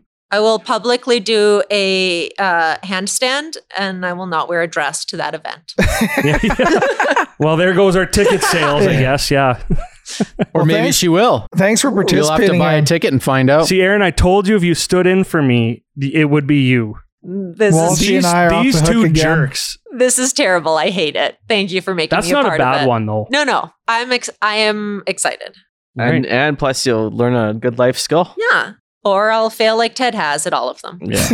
I did okay at the first one. You're batting 500. That's pretty good. Yeah, that's 50% is a pass, right? Yeah. All right. Well, Spin Diesel goes away until, I guess, the next time either me or Lund has to do something. So yeah, Walshy. Good luck, Aaron. You two, I don't know, you two suck. All right. Well, here's a skill that Lund honestly is starting to master because it's time to head into deer call. Wow. Wow. You sounded like a cat. A wounded cat. Yeah. Well, that's what attracts the deer. Deer Call is brought to you by Andrew Russell and Associates. Out of all the realtors in central Alberta, Andrew is one of them. And if you're looking to buy or sell a home, visit andrewrussell.ca. And tell him Lundy sent ya. All we're going to hear is just a hand on a mic and then Lundy sent you. We might have to change up the slogan because Lundy sent no one. Yeah. I think now, though, with things opening up, I think it's going to happen. All right. Yeah, I do too. I'm going to start sending people now. I've been lying the last 4 months. I haven't sent anybody. But you will. Well, yeah. I just pointed at the camera and said it was. I got to say one quick thing about Andrew because at the Waterbury Open, I played the 9 holes with him. Great time, first of all, and talk again about a guy, businesses supporting businesses. He golfed with Matt Cassidy and said, probably going to have to switch my insurance now. So if you're wondering what type of guy Andrew is. He's insured. Yeah. How'd you know I was going to say that? I was wondering where you're going with that. I thought we were going to say he's beyond a realtor. I was not going to say that. And I'm glad I didn't because it wasn't that funny. Beyond insurance? Yeah, I know. Yeah, we get it. Okay. We all understood it. But you didn't like it, Lundy? No, I hated it. Just absolutely detested it. Aaron's having like a seizure over there. I'm Lund's biggest fan. I'm sorry. Wow. Okay. So this deer call, we asked people, Lund, you may have to sit out on this one. No, I've got one for this one. Oh, yeah. It's not some people. We asked people what's their weirdest pet peeve or hang up. We got some maybe a pet peeves people think are normal, or think aren't normal, but are. But we'll start with a couple. Like Julia said, her biggest pet peeve is people who ask questions that can be Googled. Which is a guy like a social media guy. Some people think I'm the IT guy at work too. Like that's a big one. We're all guilty of it. But when someone else does it to you, like when someone, especially they're playing on their phone, it's like, hey, do you know what the capital of Saskatchewan is? Like, pick up your phone. I guess I think these are all going to be my pet peeves by the end of it. I don't know. Like it's sometimes you just want to make conversation with people though too. Yeah. Well, I know you love asking questions that no one could possibly know the answer to. Yeah, because I like making conversation. Yeah. Like I like building that connection with human beings. Can you imagine if we just Googled everything all the time? We'd never talk to each other. Well, I think part of it is that we all grew up before Google and the internet and cell phones, and we remember those times where you did have those good conversations and on MSN. Yeah. Or a guy came to your house and tried to sell you encyclopedias. Oh yeah. Yeah. I wonder what that guy's doing now for work. It's gonna be tough. Probably not much. I do agree with Julia on that in the fact that I hate, or it's a pet peeve of mine when people ask for directions somewhere when they're got their phone out. Like you mean like when your dad called me to ask directions to Sawback, the one guy who's lived in Red Deer the least? You know, the brewery's the best. Yeah. He just wanted to talk to me. Yeah, you're the most trustworthy. I would say in that vein, though, huge pet peeve, don't give me directions, give me an address so that I can put it into my phone. That's fair. Yeah. I would have... Like when people say head east 3.5 kilometers and you're sitting there looking at trying to figure out which way's east. That's definitely a generational thing. Yeah, you used to have to do that because on the map, it was like a fingernail was like a mile. That's how you measured it? Is that true? Yeah. There's scale. Yeah. Yeah. But that's how you do it. I know you guys are laughing at me, but I'm pretty right on this one. I'm going to have to Google that. We'll Google it. Yeah. So another one. This is, again, I don't think it's a weird hang up. Katie hates pajama pants in public. I remember that was like a university. That was like the thing was pajama pants. I think it depends where in public. Like if you're... Out at dinner or something or a restaurant, that's dumb. Well, name a place in public where that's like socially acceptable. Blockbuster, picking up a movie for later. Okay, that's great. Yeah, if Blockbuster existed, Ad read shout out there. Yeah. You're welcome, Blockbuster. For the one Blockbuster in Oregon or wherever it is. Yeah, well, maybe they'll sponsor us. maybe let's Zellers or Kmart too, or what other? Yeah, if you have to just run out and pick up one thing at this Radio Shack, I would say like I've been guilty of it, of like running to the grocery store on a Saturday morning because we ran out of milk. Yeah. So it's like 7:30 a.m. Yeah, like really just quick, stop. Quick stop. Yeah, it's even quicker to just put real pants on. You can always put on pants. But they make PJs so comfortable nowadays that like what's the point in changing? If you're going to be in and out and back on your couch in no time. Here's one that it's kind of weird and I do this. Amanda hates when people take food out of the microwave with like 5 seconds left instead of waiting till it beeps. That's like a fun game trying to catch it right before the beep. Yeah, that doesn't bother me one bit. Yeah, seconds matter if you're melting butter or something. Yeah. You want to soften it. So that is a weird hang-up then. Yeah. Joe said people who squeeze the toothpaste in the middle. Oh, yeah. What's the easiest place to squeeze it from? Psychopaths. Yeah. Yeah. Yeah, future serial killers. So what do? You like roll it up on the bottom? Yeah, you go from the bottom and then I've never heard of that to the top. Like right from the start when it's full, you start rolling it? Well, no. No, you probably grab it and squeeze it in the middle when it's full. When it's full, that's a different story. But when it's half used, you want to start that roll nice and early. Yeah, that's true. Sometimes common sense isn't so common. Yeah, it's true. Actually, I got one. People say shit like that. People who call you out. Yeah. All right. Next. Jolene from Memphis Blues says, when people say, you know what I mean, more than once in a conversation or a sentence, which I know what she means. I think it's like when people say like, it's just like a...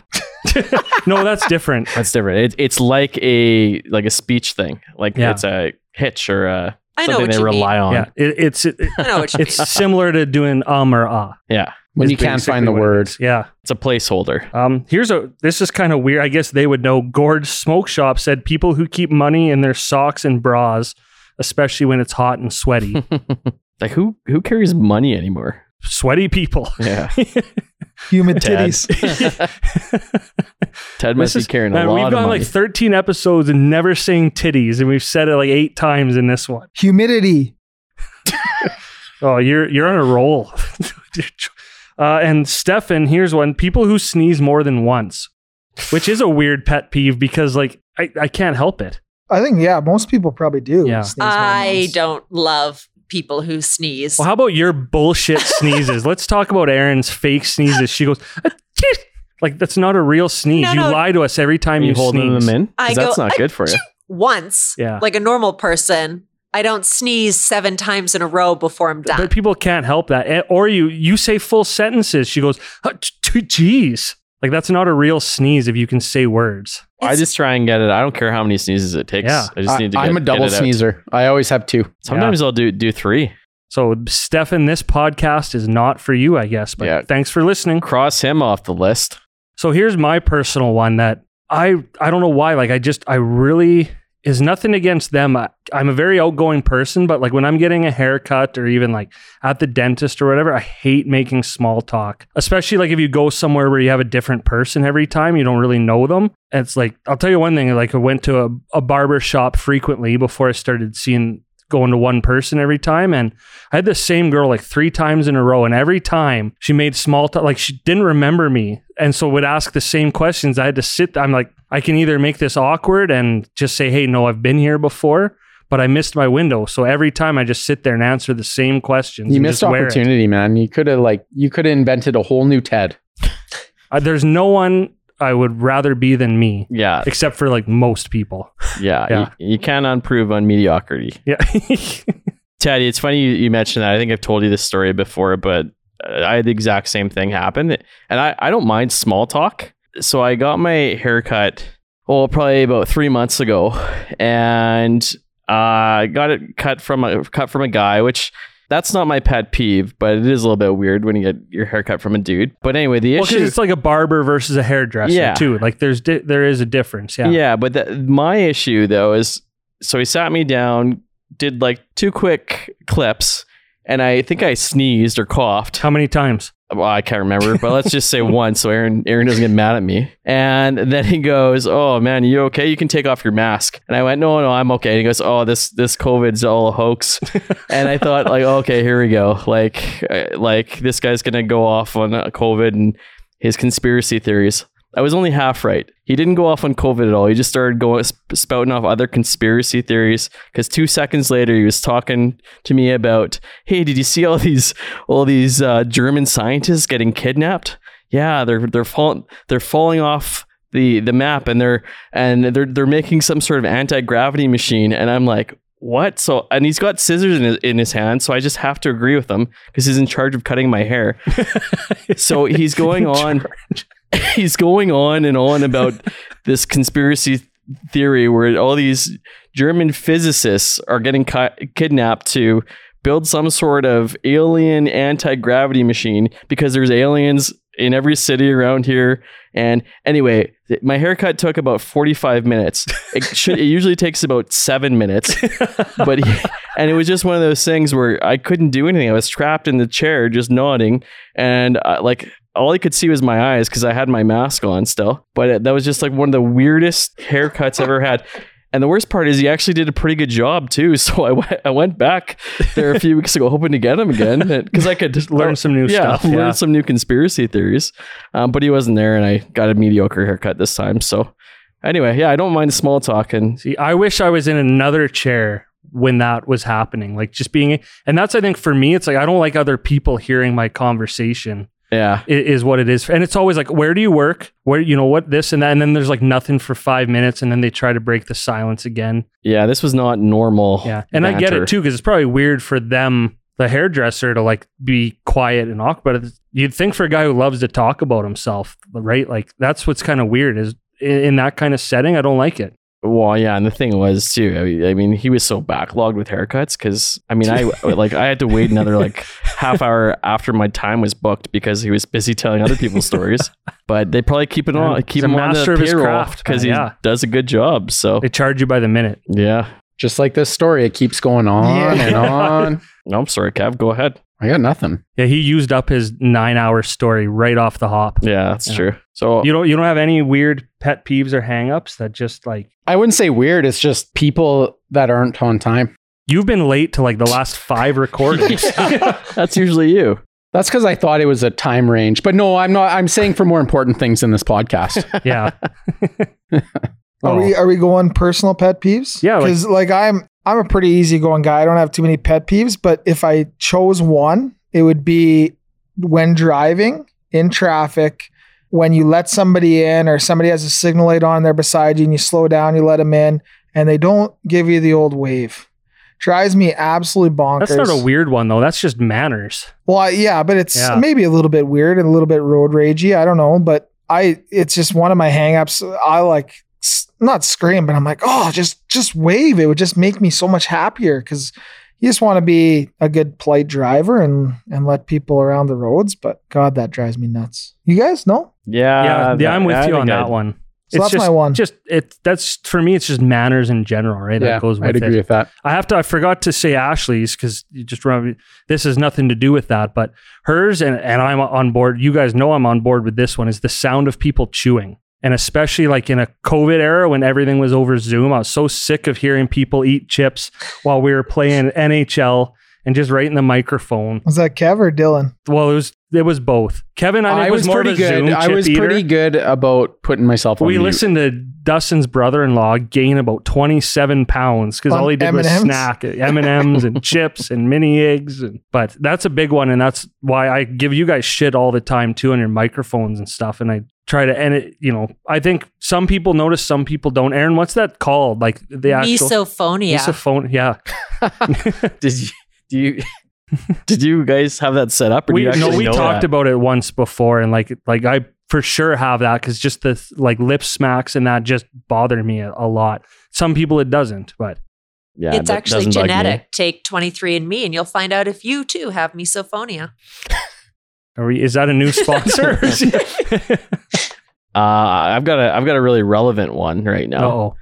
So you know when you get a sunburn, and it's pretty obvious that you have a sunburn. And you walk up to somebody and they go, holy crap, you got sunburnt. It's like, no shit, buddy. I did? You're the first fucking person to tell me I got sunburnt. Thank you. Oh my God. I didn't know I got sunburnt. I feel great. I haven't looked in the mirror all day.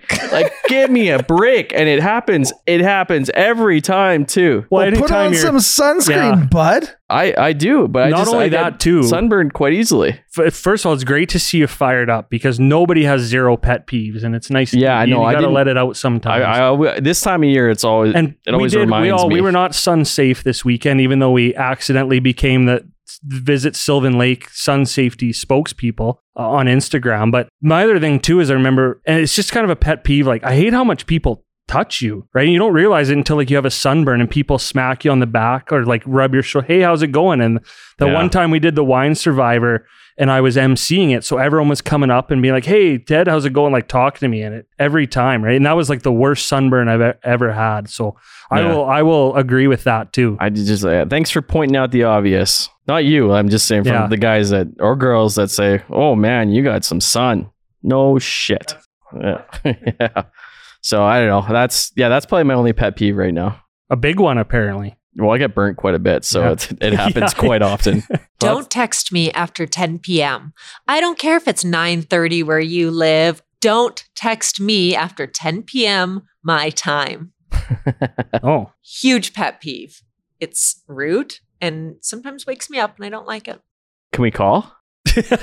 Never call. Yeah. Second pet peeve. Don't call people. It's 2021. No, yeah, it's 2021, Aaron. Put on Do Not Disturb on your phone. Well, no, because what if there's an emergency? Yeah. I get emergencies go through Do Not Disturb. But then she just wouldn't, if it is an emergency, she won't be woken up by the notification. And if I'm playing Candy Crush and it's 11 o'clock, I'm still going to see that the text came through and I'm going to be annoyed by it. Now I'm mad at you and going to sleep. Yeah. I think I probably do that to like a lot of people. Well, Dustin and I probably talk more between like 10 and 11 p.m. than any other time. So leave Aaron off that list. Yeah. I'll never respond. Text her right now. It's 11:21. Yeah. Yeah. I think it's okay because we're in the same room. All right. Well, another successful edition of Deer Call. It's great to see you fired up, Lund. We didn't know if it was ever even possible, but apparently we just got to tell you when you got some sun. So before we move on to Ted versus Walsh, Dustin, we're going to let you share this news because obviously another partner of ours is the Blackfalds Bulldogs. And now we're only a couple months away from the inaugural season and things are starting to, I guess, heat up. Yeah, pretty exciting. You know, we're sitting here, I think it's end of June. So we're 2 months away from, you know, our main camp starting. And then, you know, September 17th, I think, is our first inaugural game and home opener in October. So, you know, season tickets are on sale right now. You know, grab those. It's going to be a pretty exciting team to watch, I think, for, you know, the first year. Brand new arena, brand new team, you know, Blackfalds. It's going to be exciting times for that community. And if you want, get on the season ticket list right now. I know we have our merchandise rolling out, our Rough House, it's called, on our website. So check that out if you want to grab some merch.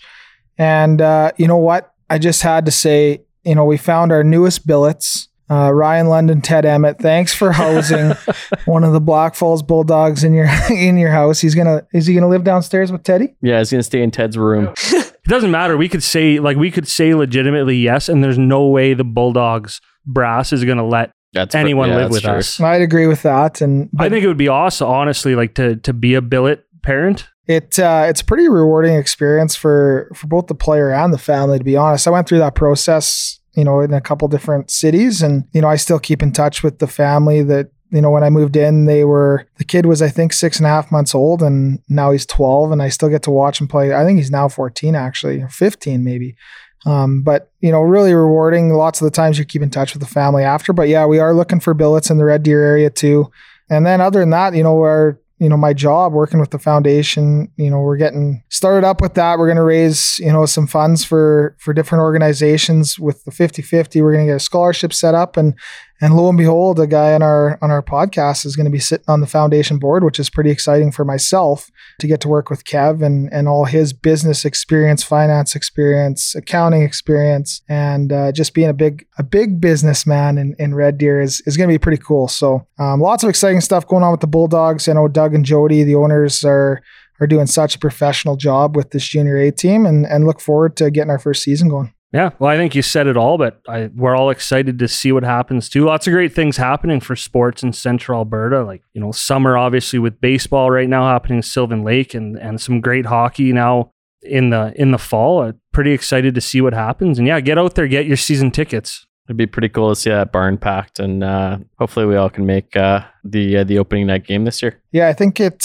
seats around 1,500. I don't know if they've settled on a final seat count yet, but up to 2,000, I believe, with the fire code. So, you know, the first few games, the weekend games, it would be pretty awesome to see that building, you know, bumping, and you know, especially coming out of COVID now, where we can get back into arenas, and you know, fingers crossed anyway, and see some live sporting events, and you know, with the beer, you've got a couple different, you know, they kind of modeled the rink after an NHL rink a little bit, with the lower seating and some VIP areas, and different experiences for different families, or if you're going with buddies, or if you want to sit in a VIP area. So they've really catered to all different kinds of people, which is awesome. Cool. Well, looking forward to their home opener in October. That's not even going to be the hottest matchup of this year, at least not compared to Ted versus Walsh, because it is tight right now, right? It is 3-2 for Walsh. I know for a fact, I have not had a lead yet. So I'm hoping to go two in a row here, but I got to start with one. So yeah, let's get into it. Ted versus Walsh. Aaron, you're up after you sneeze once. Just coughing. Oh, cough. Okay. Ted versus Walsh is brought to you by Travis Kletke, chartered professional accountant and partner at Swainson Alexander, located downtown Red Deer. Building connections through exceptional service and trusted professionalism, one client at a time. Learn more at swainsonalexander.ca. Yeah, this girl's good. I think let's recap here for maybe listeners who didn't catch the start of Ted versus Walsh. What exactly is the loser of this bet doing? Oh boy. So the loser of this bet has to spend a full day, I think we said a Saturday, with like the French tips. I think Dustin somehow knew there. Anyways, very, very long fake fingernails. French tips is actually just a style of painting your nails. It doesn't mean anything else. It's just a white line. So you'd be going for some big, long, fake acrylic nails. Dustin, you idiot. Yeah. Thanks a lot, Aaron. But I thought French tips. I tried to give you that one. But yeah, so, and basically, and it's not just have them, but like we'll probably go golfing and do stuff, like some activities. And we know Walsh will probably be wearing glasses and not contacts that day. And yeah, I for one will be wearing like sweatpants, nothing with a zipper. It'll be a tough day. Yeah, I'm not looking forward to it. You're up. That's why you're up 3-2, right? Yeah, yeah. I mean, you guys can go to the mall. First one to five. First one to five. Yeah, it scratched some strangers' backs. Get back to the community. All right, let's play. So today, Lundy and I came up with, I guess it's kind of a Red Deer. This day in Red Deer, would you call it? I guess. So you guys are going to be writing down a year. It's not Price is Right rules, so it's just closest to the actual year that this happened in Red Deer, Central Alberta. We have 14 questions, so they'll be quick fire-offs and one tiebreaker if you guys are tied. So let's kick it off. Let's kick it off with, you got any questions? I was just saying, Aaron, you'll keep score for us, perfect. Erin's got the scorekeeper going. It's late. I just want to make sure she has something to do. So let's start off with a sponsor, one of our main ones, Bo's Bar and Stage. What year did it turn into Bo's Bar and Stage? 1996. 1996. Did you guys both know that by chance? Yeah. Yes. How would wow. That's like with the logo. It's right on in their, the logo. On their logo right in the restaurant, it says established 1996. Oh, wait, let me look at this growler. Yeah, established 1996. Wow. Right. Good for you boys for knowing our sponsors so well. 1-1. All right. Good luck getting this one. Yeah, let's end it here. When did the Red Deer Royals first form? And who are the Red Deer Royals? They just are a band? They are a band. Not only just a band, Ted, they are Canada's premier marching band. It's not a band, it's a lifestyle. I said 1974. 1972. The correct answer is 1969. Oh, Kevin Walsh. All right, we're on the same wavelength tonight. Yeah, you guys are close so far. So let's see where you go with the Horton Spheroid, the Green Water Tower, the big landmark in Red Deer. When did that go up? When did the old Spheroid get propped up? 1956. I said 1951. And the answer is 1959. Oh my God, Kevin! Was that 3-1? We're like, I'm very impressed with both of us right now. I'm a little more impressed with you because you're winning. When did RDC open?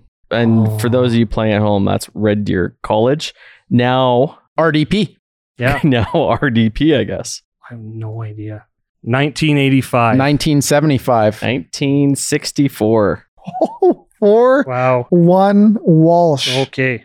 Jeez. All right. I think you guys will probably get this one, but what year was the World Juniors hosted in Red Deer last? And obviously with COVID times, it didn't go on last year. This one's hard because I lived in Grand Prairie when they had the Winter Games. So now I always get them confused.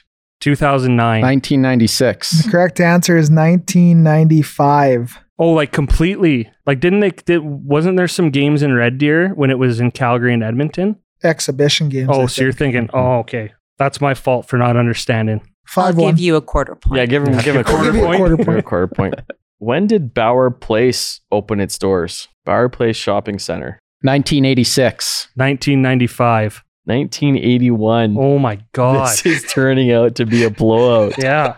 Wow. It's almost like he's lived in Red Deer 10 years longer than me. All right. This is all before he was born. What year did the Red Deer Advocate start? I said 1961. 1956. Is it 1956? The correct answer is 1903. Oh my God. Holy. I got to just start saying $1. Yeah. Say $1,900. Is it 7-1? Yes. I think it's 7-1 to 1 1/4. Yeah. This is a 2-part question. And for 2 points? For 2 points. When was the Centrium built? Why did it take you so long to ask that? Because there's 2 different ways I could have phrased that. What year was the construction complete? 1986. 1993. 1991. Hey. And as a follow-up, how much did the construction cost to build the Centrium? It was built in 91? Yeah. So, and we're looking for the 1991 cost. Mm-hmm. Okay, so $91. Yes. Yeah. Yes. 12 million. I said 3.1. 23 million. Oh my God. Oh, yeah, 23.1 million. All right, Ted. So 8-2 and a quarter? Yeah, funny enough, though, this next question's worth 2 as well. So what year was Red Deer incorporated as a town and then a city? So we're looking for 2 different years here. Yeah. 2 different years. Or maybe it's the same. Ooh. I said 1917 and 1939. I said 1903 and 1921.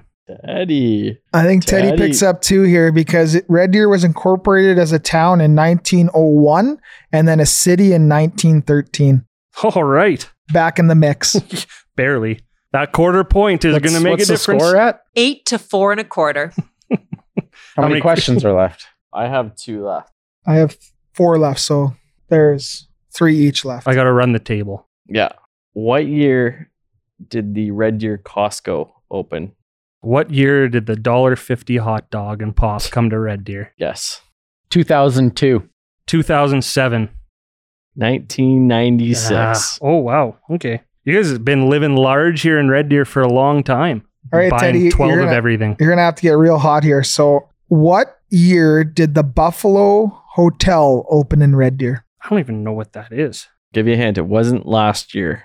Now, is that the tallest? No, which is the one that's the tallest building in North America? Yeah, the Capri? I said 1950. Oh. 1909. The correct answer is 1891. Oh, wow. That is very interesting. So that was even before it was a town. You guys may not know this. Is that building like still around? Like, is it literally down the street from where we are right now? Yep. Oh, is it? Yeah. Oh, yep.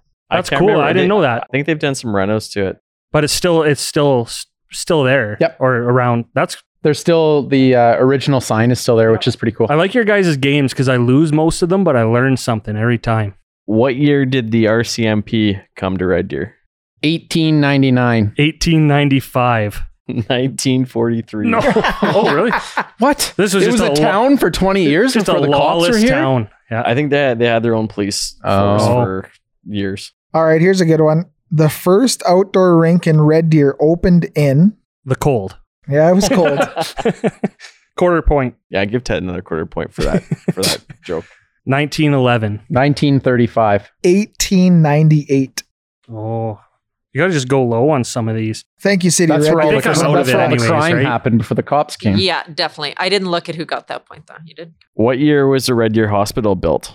1901. Like the current one, I said 1958.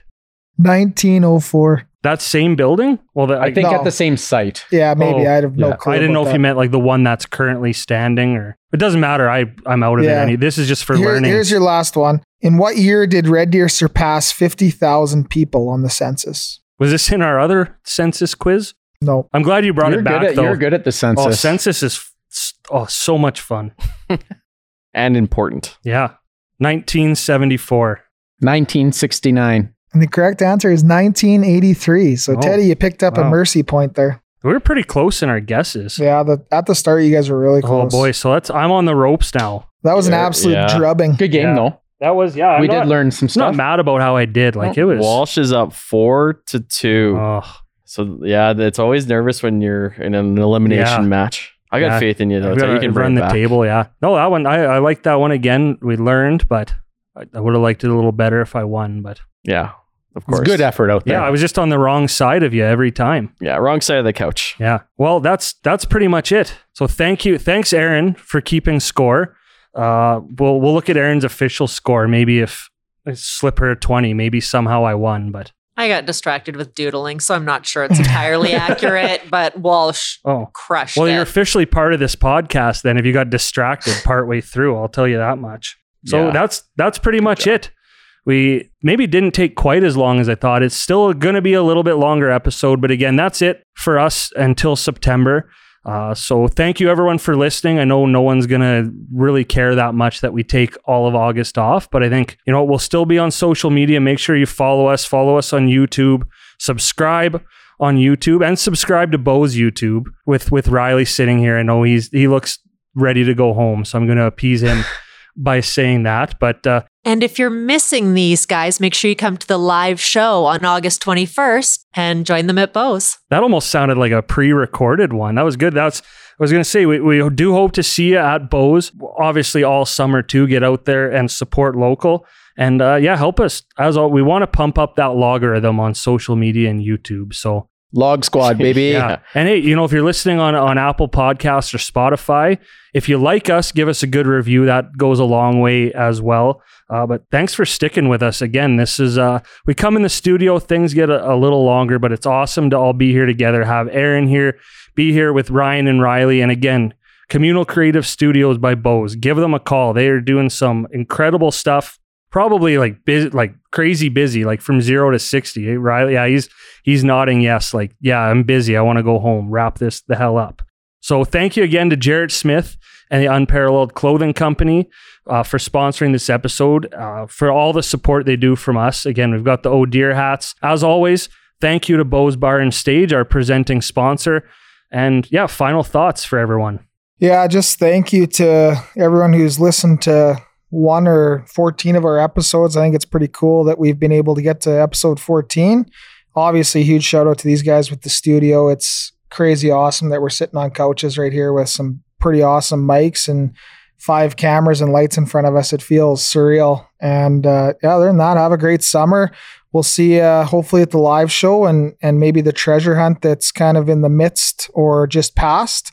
So hopefully we saw you and checked you out on that. And yeah, again, just thanks and look forward to, hopefully many more years of doing this if Ted can stay sane. That's what the August break is for. Yeah, I like that. Yeah, thanks guys. This was a blast to get together again. Really missed it and looking forward to the next few months when we can all get together. And just wanted to throw out a bonus Glad game. Hopefully when this comes out, this heat wave is over, but just a big shout out to the Mustard Seed for collecting a lot of bottled water, sunscreen, all that kind of stuff for those less fortunate population, and to all the local businesses that have donated. I was lucky enough to be able to go and give some water here this morning, and they said they've collected 40,000 bottles. And when I showed up, there was 5 other vehicles in the parking lot giving water. So really awesome to see the community come together. Yeah. Way to go, Red Deer and Central Alberta. Yeah. And for me, I know I'm sunburnt. You don't have to tell me to my face. I have eyeballs. So thank you so much. Aaron? Wear sunscreen. Well, hey, that's a great way to end. So thank you again, everyone. Have the best summer ever. Keep crushing it, and we'll see you in September.